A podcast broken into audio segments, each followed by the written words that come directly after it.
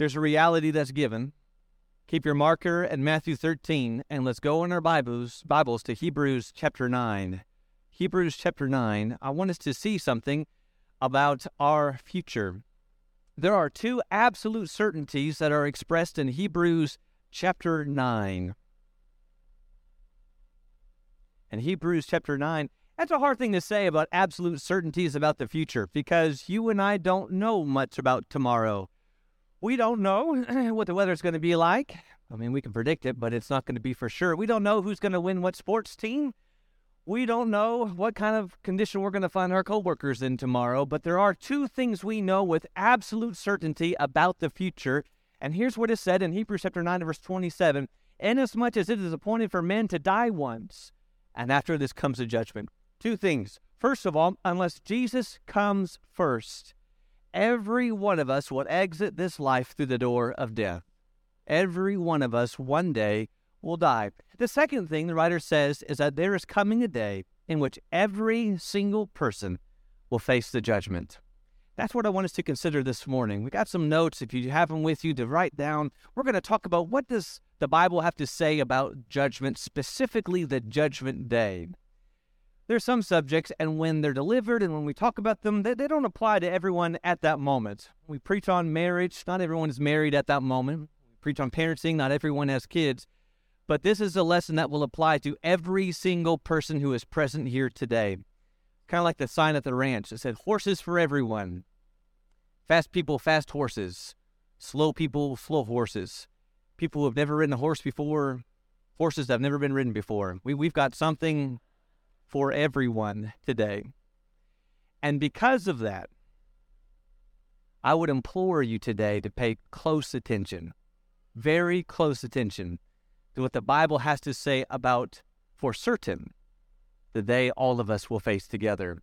We're just going to consider some simple questions, some common questions that are asked about this day.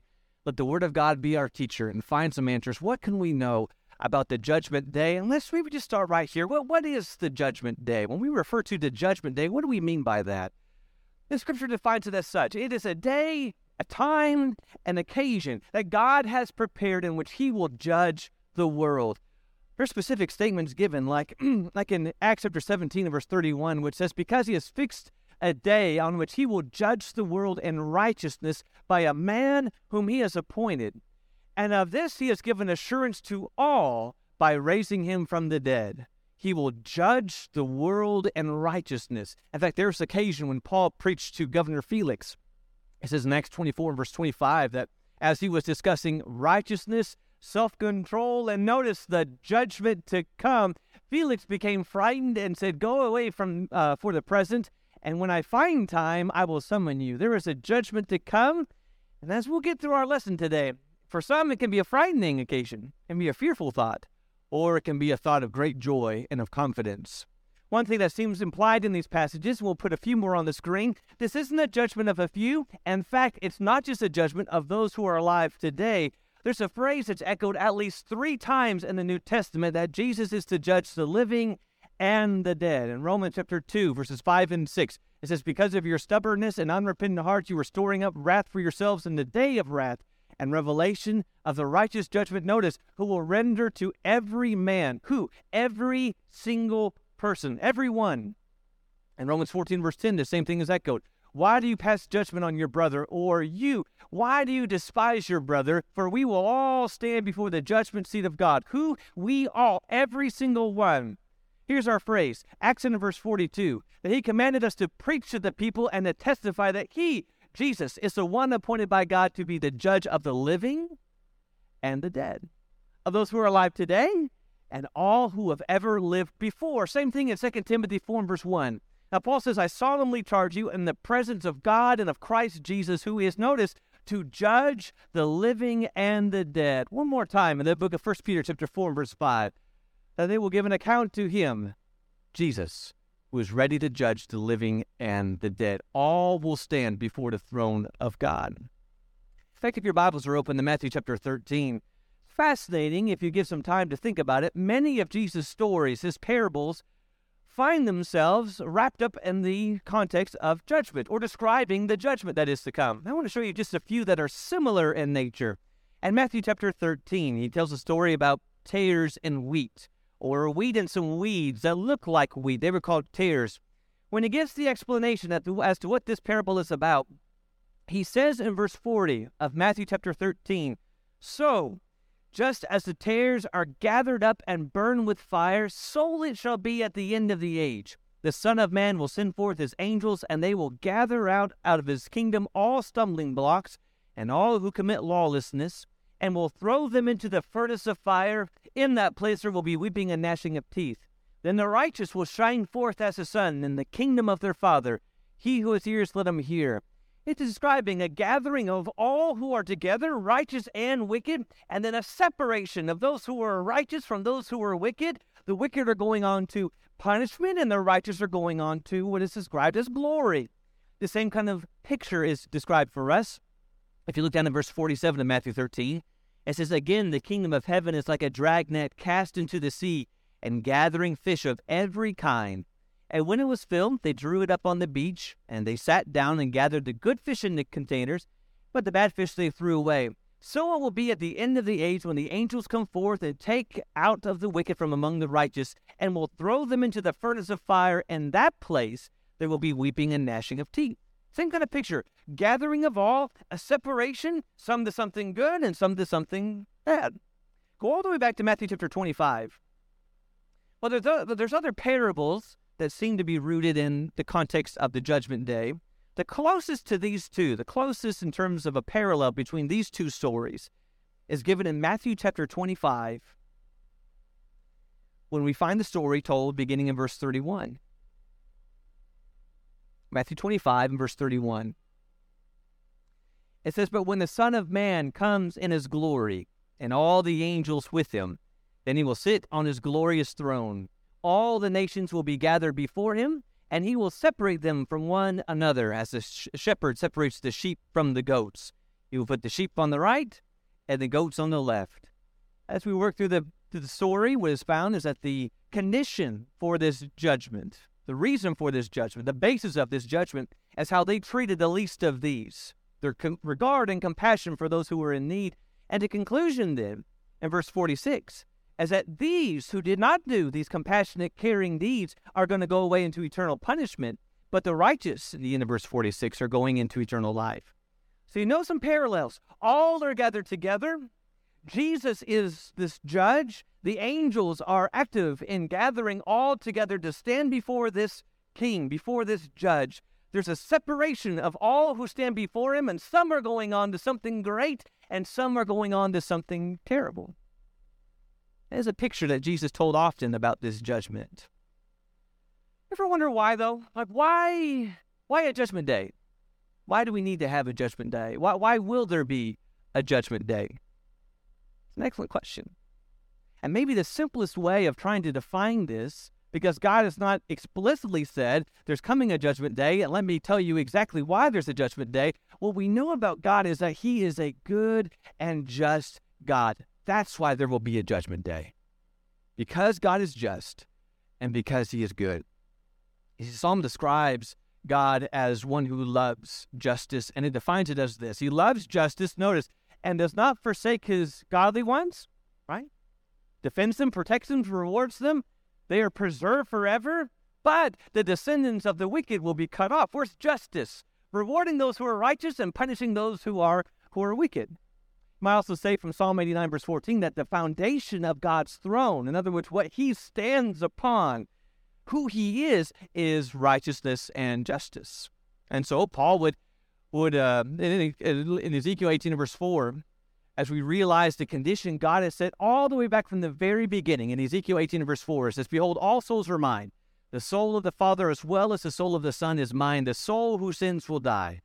God has set the condition the price and the penalty for sin is death. And thus, Paul draws the conclusion in Romans 1 verse 18 that the wrath of God is revealed from heaven against all unrighteousness and unrighteousness of men, who by their unrighteousness suppress the truth. God's wrath is revealed to deal out, to repay to man what they are due because of how they've lived. In fact, in your Bibles, go with me to Second Thessalonians chapter 1. This one's not going to be on the screen. I want you to notice how Paul says this is what is right or just or fair for God to come in his judgment and to give to each person regarding what they are due. Second Thessalonians chapter 1, we're going to begin in verse 3. Second Thessalonians 1, beginning of verse 3, it says, We ought always to give thanks to God for you, brethren, as is only fitting, because your faith is greatly enlarged, and the love of each one of you toward one another grows even greater. Therefore, we ourselves speak proudly of you among the churches of God for your perseverance and faith in the midst of all your persecutions and afflictions which you endure. This is a plain indication of God's righteous judgment, so that you will be considered worthy of the kingdom of God, for which indeed you were suffering. For after all, it's only just for God to repay with affliction those who afflict you, and to give relief to you who are afflicted, and to us as well, when the Lord Jesus will be revealed from heaven with his mighty angels in flaming fire dealing out retribution to those who do not know God and to those who do not obey the gospel of our Lord Jesus. These will pay the penalty of eternal destruction away from the presence of the Lord and from the glory of his power when he comes to be glorified in his saints on that day and to be marveled at among all who have believed. For our testimony to you was believed. You know, in verse 6, it's only just for God to repay if God is just, you don't sweep sins under the rug. You don't turn a blind eye to crimes that were committed. Justice demands a response. In one sense, we tend to look at the judgment only in the negative sense. God is coming, He is the judge, and He's going to punish that which is wrong. He's going to bring about the right response to crimes that have been committed. Have you ever thought about justice or uh, the judgment from the positive standpoint? You see it and as we looked on the screen from the Psalms, you see it here in our text, that it's not just when God comes, he's coming with vengeance or he's coming with punishment. I found phrases like what Jesus promised in Luke 6, verse 23 Rejoice in that day and leap for joy, for behold, your reward is great in heaven. That if justice is truly giving a person what they deserve, for those who are in Jesus and are righteous, what is coming for them is, is glory. It's, it's reward, it's, it's joy. In Colossians 3:24, as Paul wrote to servants or to slaves, he says that you are to work hard knowing that from the Lord you will receive the reward of the inheritance. You're serving the Lord Jesus Christ. Even when Paul said at the end of his life, he attached it to judgment, to the righteous judge, when he said that in the future there's laid up for me the crown of righteousness, which the Lord, the righteous judge, will award to me on that day. And not only to me, but also to all who have loved his appearing. And so when God comes in judgment, when Christ comes, for some who are living in wickedness, there's justice. And there is peace knowing that, because here's the thing you and I know justice is not perfectly met here under the sun. We can agree on that. That there are some who have done some very wicked deeds, and they've hidden from those deeds. And the justice system, which is put in place, is not a perfect system. And they've been able to get by and to hide and to cover up their deeds from men. But God will bring that to light, and they will have to answer to the Lord for what they have done. But there's also such hope in realizing that all the good we're trying to do, though small in and in measure, God sees it and God knows it. And God will respond in such a positive, amazing, beyond what we could compare way with glory yet to come. And so there's good in knowing that the one who's going to judge us, the one who's going to be sitting on the throne is not a man, it's not someone we elected, it's not someone like us. It is, as described in 1 Peter 1 verse 17, our Father who judges impartially. You can't buy off God. There's no favorites with God. God judges fairly, he judges impartially. He was saying in the second chapter that he judges justly. Every decision is right. No one can say, that that that was not good. We watched the refs on TV. He missed that call. He missed it by a mile. There's no way. He was biased. None of that can be said with God. Every judgment, every decision is perfectly just. And that's what's amazing with our God. In the heart of our God is a perfect balance of what is right and fair, but mercy and compassion what is said in the book of Jeremiah 17, verse 10, that I am the Lord. I, the Lord, search the heart and examine the mind to reward each person according to their conduct, according to what their deeds deserve. I know you, I know your heart, and you will receive what is due. I think there's a comfort there. But there's also something convicting because of what Paul says that the Lord is not deceived. He is not mocked, which means we can explain away our faults and our flaws to one another. We can have a sad story and dupe those in authority in our lives, but there is no one who can pull the wool over God's eyes. We can't get to the judgment scene and stand before the throne of God saying, I'll, I'll talk myself out of this one. I've got this. God is not mocked. He sees the heart. He knows every person. That is the one who is going to be considering us in the judgment day. Well, if this is so important, then what are we going to be judged upon? We don't like that. I, I want to know if there's a test. What am I going to be? What am I going to be tested for? I want to be able to study for this. If there's an examination, a work, a work examination, what are they going to be watching? What are these managers going to be looking for? When it comes to the judgment day, what, what's God going to judge us on? On what basis? On what standard? And to be honest, there's a lot that's mentioned in the scripture. For instance, we're going to be judged by the book of life. In your Bibles, we're going to Revelation chapter 20 of this picture of the judgment that is to come. Revelation chapter 20 in your Bibles, not on the screen. In Revelation chapter 20, it says in verse 11 of Revelation chapter 20, says that I saw a great white throne and him who sat upon it from whose presence earth and heaven fled away, and no place was found for them. And I saw the dead, the great and the small, standing before the throne, and books were opened, and another book was opened, which is the book of life. And the dead were judged from the things that were written in the books according to their deeds. And the sea gave up their dead, which were in it, and the Death and Hades gave up the dead which were in them, and they were judged, every one of them, according to their deeds. The death and Hades were thrown in the lake of fire. This is the second death, the lake of fire. And 15, if anyone's name was not found written in the book of life, he was thrown into the lake of fire. Quite simply, whether we understand it or not, one of the standards of this judgment is is this person's name, is our name written in the Lamb's book of life? Same thing is said in Revelation 21 and verse 27 that those who go on, only those who are written in the Lamb's book of life will go on to eternal life. Get a glimpse as to what this really means, what this book of life is referring to outside of these pictures in Revelation, like in Philippians 4, verse 3, when Paul says, Yes, I, I ask you also, true companion, help these women who have labored side by side with me in the gospel together with Clement and the rest of my fellow workers whose names are in the book of life. So those whose names are in the book of life are striving, they're working for the gospel. They are fellow workers with Paul. You're talking about people who know the truth, follow the truth, and serve the truth. You're talking about saved people. In fact, even in Revelation 3, right, when Jesus is talking to the churches, he says in verse 5 that he who overcomes shall thus be clothed in white garments, and I will not erase his name from the book of life. We're talking about saved people those who have obeyed the gospel of King Jesus, submitted to King Jesus, are walking in step with King Jesus, those are the people whose names are in the book of life. So we're going to be judged on that book. We're also going to be judged upon the words of Jesus. In John chapter 12, verse 48, Jesus says, The one who rejects me and does not receive my words has a judge. The word I have spoken will judge him on the last day. Here's a question for you What words? Like, which words of Jesus are the ones we need to be paying attention to? That's the issue, isn't it? There are many today who said the red words really matter the most. If we could, we could lose everything, but we just had the Gospels, we would have what is essential. All that church stuff and stuff about worship and elders and deacons and authority, what we really just need is the Gospels. But here's the problem with that.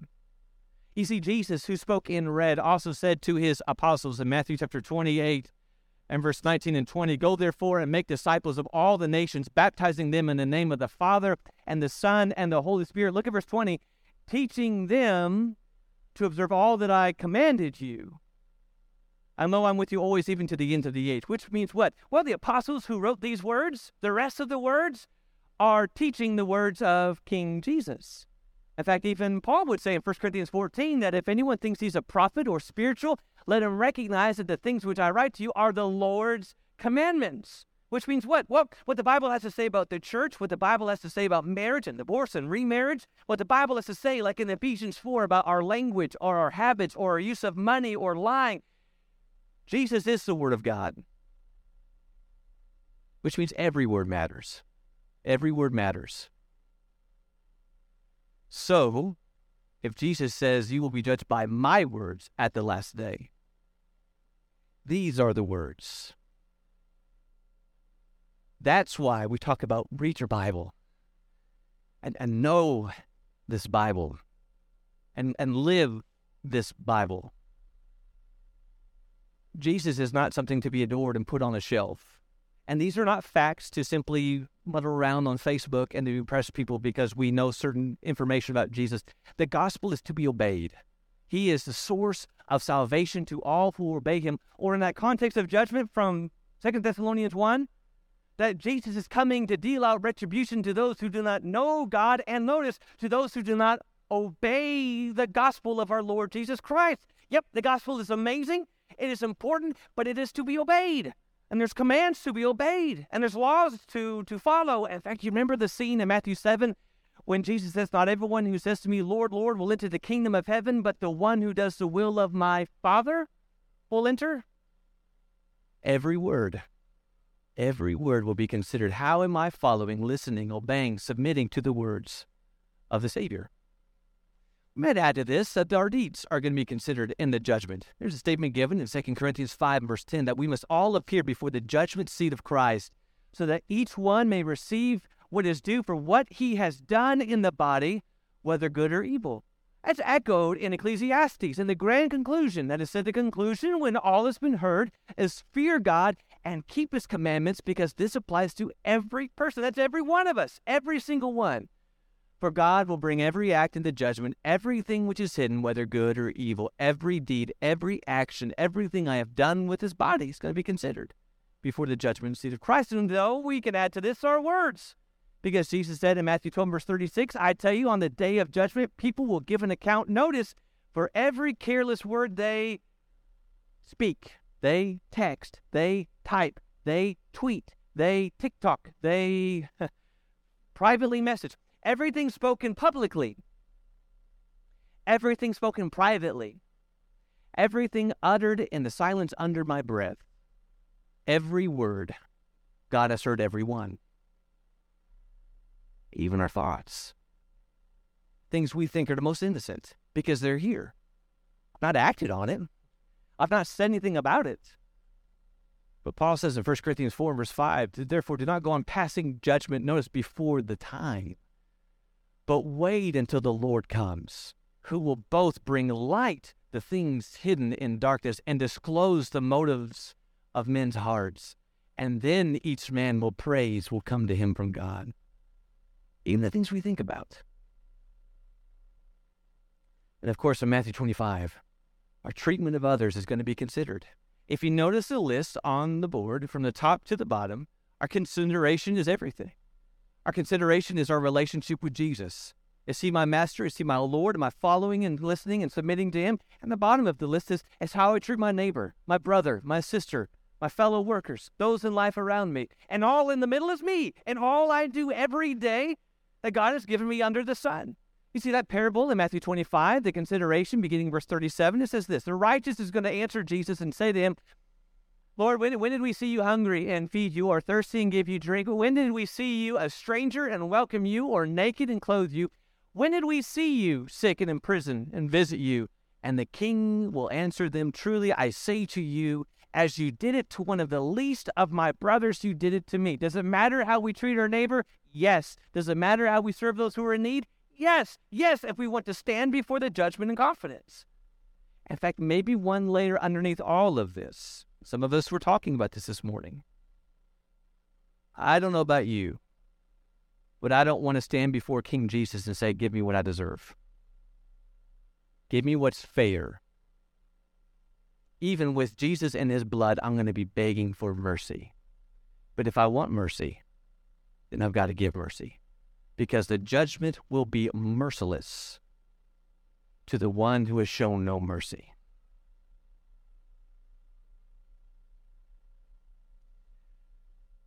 All right. How much time do I have? It's a lot to work on. How much time do we have to get all this together and worked on and corrected? I don't know. All we really know about the timing of when this is going to come is simply that when Jesus returns, as the second in Second Thessalonians one, what we just describe as the end time events will be initiated. Jesus will come, souls will be gathered, the angels will be reaping, and we will stand before the throne of God. But in terms of when that day will come, well, Peter said it best that the day of the Lord, that event that'll prompt it all, it's going to come like a thief. You and I don't get messages from thieves. Got text message, I'm going to come and pilfer your house next Tuesday, 7 p.m. Thanks. We don't have that message. A thief is in private. A thief is in secrecy. secrecy. A thief comes when no one knows. That's when this day is coming. And notice, it says, It's a day in which the heavens will pass away with a roar, and the elements will be destroyed with intensity, and the earth and all its works will be burned up. Nothing the way we know it will ever be the same. Verse 11 Since all these things are to be destroyed in this way, notice, since this is what's going to happen, this is not revelation. Right? This is not hypothetical. Since this is what's going to come, what sort of people ought you to be? How, how should you live? What, what kind of person do you think you ought to be? How should you handle your holy conduct in godless, knowing this day is coming and it's coming when no one expects it? Could be today, it could be next year, it could be beyond our great great great grandchildren's age. And that's the point. It's not to live frightened, it's to live prepared, to live godly today. Will the judgment be the same for everyone? Not necessarily. Because there are two groups described in Scripture who are going to have a stricter judgment than others. And this ought to cause us to be very cautious. This ought to cause us to look a little more intently. But the judgment, as we looked at, is pretty strict. And there's a lot that God is already considering on the board. Are there some who's going to be more strictly judged than others? Yes.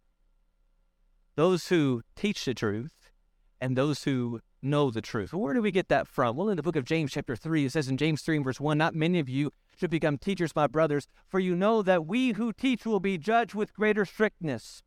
Who said that? An inspired writer, God Himself. Those who teach the Word of God are going to be held to a stricter judgment. Why? Because you're handling the words of life. You are handling truth, and to mishandle this can lead someone in a devastating direction with their soul. It is baffling that there are some who take this position, whether in a Bible class or in a sermon, and they say things that are completely unfounded in the Word of God. And when cited against or corrected, they say, well, Why are you casting stones at me? I, I don't get it. I was just teaching, I was just preaching. You're picking me apart. That's just not fair. There's a difference between stumbling and fumbling over our words. It's been human. And misleading those who are in the pews. This is no game. And when we go to someone who is teaching or preaching, and it's not by the book, that's not an act of being mean. It's an act of trying to save that person's soul because they're in danger. They're going to have to answer for that. If we teach and if we preach, we're careful, as Paul says. We pay close attention to ourselves and what it is we are teaching because, notice, persevere in these things, for as you do, you will ensure salvation for yourself and for those who hear you. You are leading people to life. Ought to be, but you could be pe- pushing people farther away. There's a strict judgment on those who teach the truth. But there's also a strict judgment on those who know the truth. There's a really painful passage that's portrayed for us in 2 Peter chapter 2 when he says in verse 20, For if after they have escaped the defilements of the world, through the knowledge of our Lord and Savior Jesus Christ. They are again entangled in them and overcome. The last state has become worse for them than the first. For, in verse 21, it would have been better for them to have never known the way of righteousness than after knowing to turn back from the holy commandment delivered to them. What the true proverb says has happened to them the dog returns to its own vomit, and the sow, after washing herself, returns to the wallow in the mire.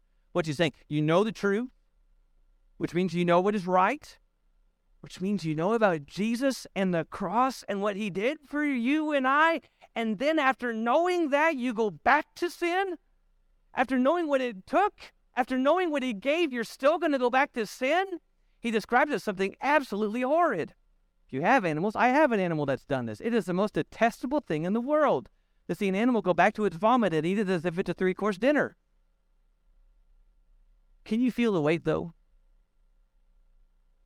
Hebrew writer would describe it this way if we go on sinning deliberately after receiving the knowledge of the truth, there, there no longer remains a sacrifice for sins. He's not going to die on the cross again, brethren.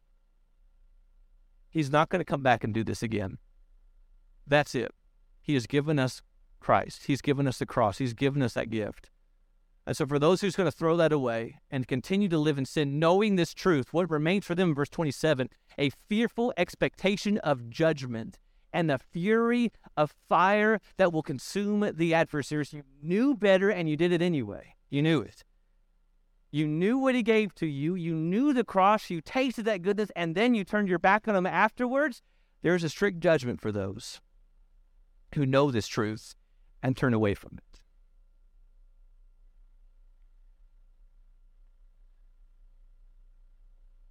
We got to get here.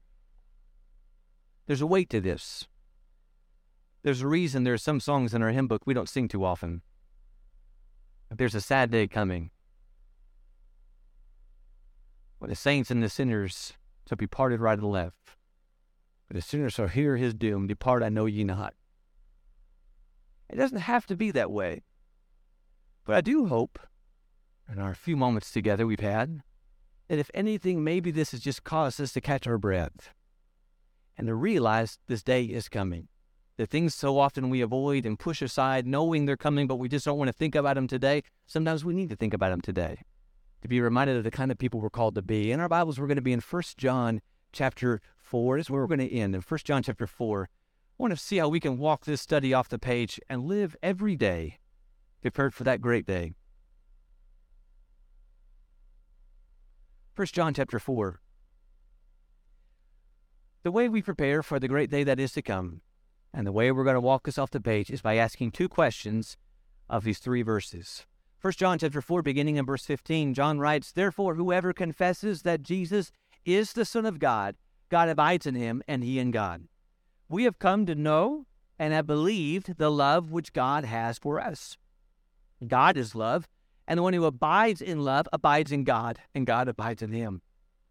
By this, love is perfected with us. Notice, so that we may have confidence in the day of judgment because as He is, so also are we in this world. How is it we could even be confident in such a day as a judgment day? Well, number one, the question I need to ask is Is Jesus my Lord? Whoever confesses that Jesus is the Son of God, God abides in him. This is a lot more than just simply making a statement, a commitment, putting something out for the world to hear, to see, putting it on my tag on Facebook, I am a Christian. There are some who profess with their lips that they are a Christian, but by the way they live, it's obvious that they simply are not. Their life betrays their confession. We're talking about someone who has fully given their life to King Jesus. He is my Lord, which means everything that I do and say, every path that I pursue is done so under the authority and the guidance of King Jesus. There's a passage given in 1 Thessalonians 4, verses 1 and 2. Finally, then, brethren, we request and exhort you in the Lord Jesus. Notice, that as you receive from us instruction as to how you ought to walk and please God, just as you actually do walk, that you may excel still more. For you know what commandments we gave you by the authority of Lord Jesus. You see it? Those who have confessed Jesus as Lord, they abide in Jesus, and there's confidence in the day of Jesus. So, what's that mean? Jesus is my Lord, He is my master. Everything I do, I do to be pleasing to Him. I follow his commands. I listen to his word. I seek his will above and before all else. He is my Lord. Now, here's the reality and the balance we're gonna we're gonna have to strike. We are not saved, and our confidence, let's maybe say it this way, our confidence is not in perfect knowledge, understanding everything perfectly. And our confidence in the judgment is not about obeying this word perfectly, perfect obedience every step along the way. And our confidence is not in perfect godly living. But that doesn't mean that what I believe and what I live and godly living doesn't matter anymore. You see, even Titus 2, when in the context of grace, it says, This grace of God has appeared, bringing salvation to all men, instructing us to deny ungodliness and worldly desires, and to live sensibly, righteously, and godly in this present age. I love grace. We preach on grace. We've done series on grace. We got a class down the hallway on grace. But here's the thing, brethren There are many who say grace exists. I don't have to worry about living perfect. That's right. You're not going to be perfect, but that doesn't mean it doesn't matter how you live. That doesn't mean that the book doesn't matter anymore.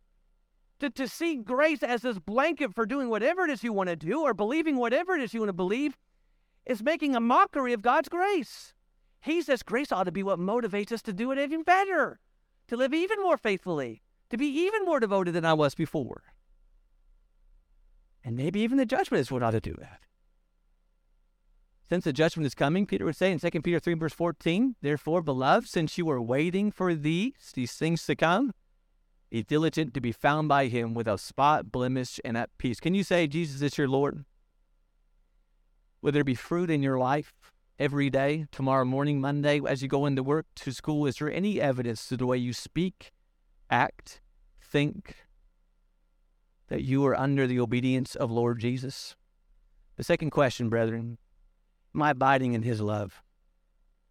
Those, he says, are abiding in his love are in God, and God abides in him. In one sense, abiding in the love of God is, is loving God and loving others. The context would work this here in the greater context of 1 John 4. But did you notice how verse 16 began? It's not just loving God and loving others and obeying God and submitting to God. The first began by saying in verse 16, We have come to know and have believed the love which God has for us. Part of this abiding in the love of God is knowing and trusting and believing that without Jesus, it's just not possible. It is not possible. We cannot attend enough worship services and take the Lord's Supper enough. We cannot know this Bible enough and know it so perfectly in order to stand with confidence in the day of judgment. We cannot so perfectly live day by day in service to God to stand confidently before the throne in judgment. God, rich in mercy, because of his great love with which he loved us, even when we were dead and our transgressions made us alive together with Christ, by grace you have been saved. I realize all of that, and this contradicts nothing of what I just said. Because it does matter what we believe, and it does matter how we live, because the Bible teaches it. But, brethren, it does not say, by Jordan you have been saved. By your knowledge you have been saved. By your good deeds you have been saved. At the end of the day, the only reason I'm going to stand confident in the judgment is by His grace. The confidence is not in me, the confidence is in that blood we sing about. That blood that washes me free from my sins. And I will tell you, any confidence that goes forward into that day, that great day, is going to be because of Him. His blood, His promise, His love is going to be in Jesus. I want to ask you to do something for me. Going to be a little bit different. I want you to look in your pew. Can you look right or look left for a minute? Don't look at me. If you're looking at me, you're not doing it right right now for a moment. Just can you look at the faces of those who you're sitting with today? Just smile with each other. You might make a friend. I just want you to realize something. Every face you see right now is going to stand before the Lord. Every single one. Moms and dads, I think in our minds sometimes we say, I just want my kids to be good kids. I want them to be kind, kind to their friends and kind to their neighbors. I want them to be good students. I want them to work hard. I want them to do good deeds, to serve. But good people and kind people, good students, people who served are not the same as saved people. Without Jesus, none of that matters. It doesn't matter how good, how kind, how serving you are. Without Jesus, none of that amounts to anything. Every face in this building, every soul will stand before King Jesus one day. Every single one. Paul preached to Felix. And when he brought this up, it terrified him. To the point he said, Don't, don't talk about it anymore. I, I don't want you to talk about it. And John brought it up in three verses. And he spoke about it with such confidence. This day is coming. Our brother Tony has been writing on Tuesdays for a while, and what he writes is just brilliant. I love, I love his mind and I love his heart. And it wasn't long ago. This is what Tony wrote. He says, "My point is this: if we are living a life devoted to serving God, confessing and repenting of our sins, then the day of judgment should be a day we are looking forward to, to experiencing. Why? Because the judge will be perfect and righteous. The judge will be merciful and gracious. And the judge is seeking to save, not to condemn us. I can't answer it for you, but I do ask you to think today. We will stand before the throne of God. You will stand before the throne of God. I will stand before the throne of God. Does that frighten you at all? Are you ready?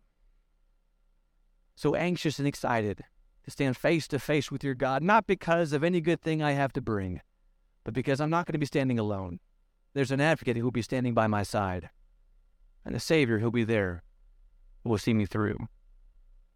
What will this day mean for you?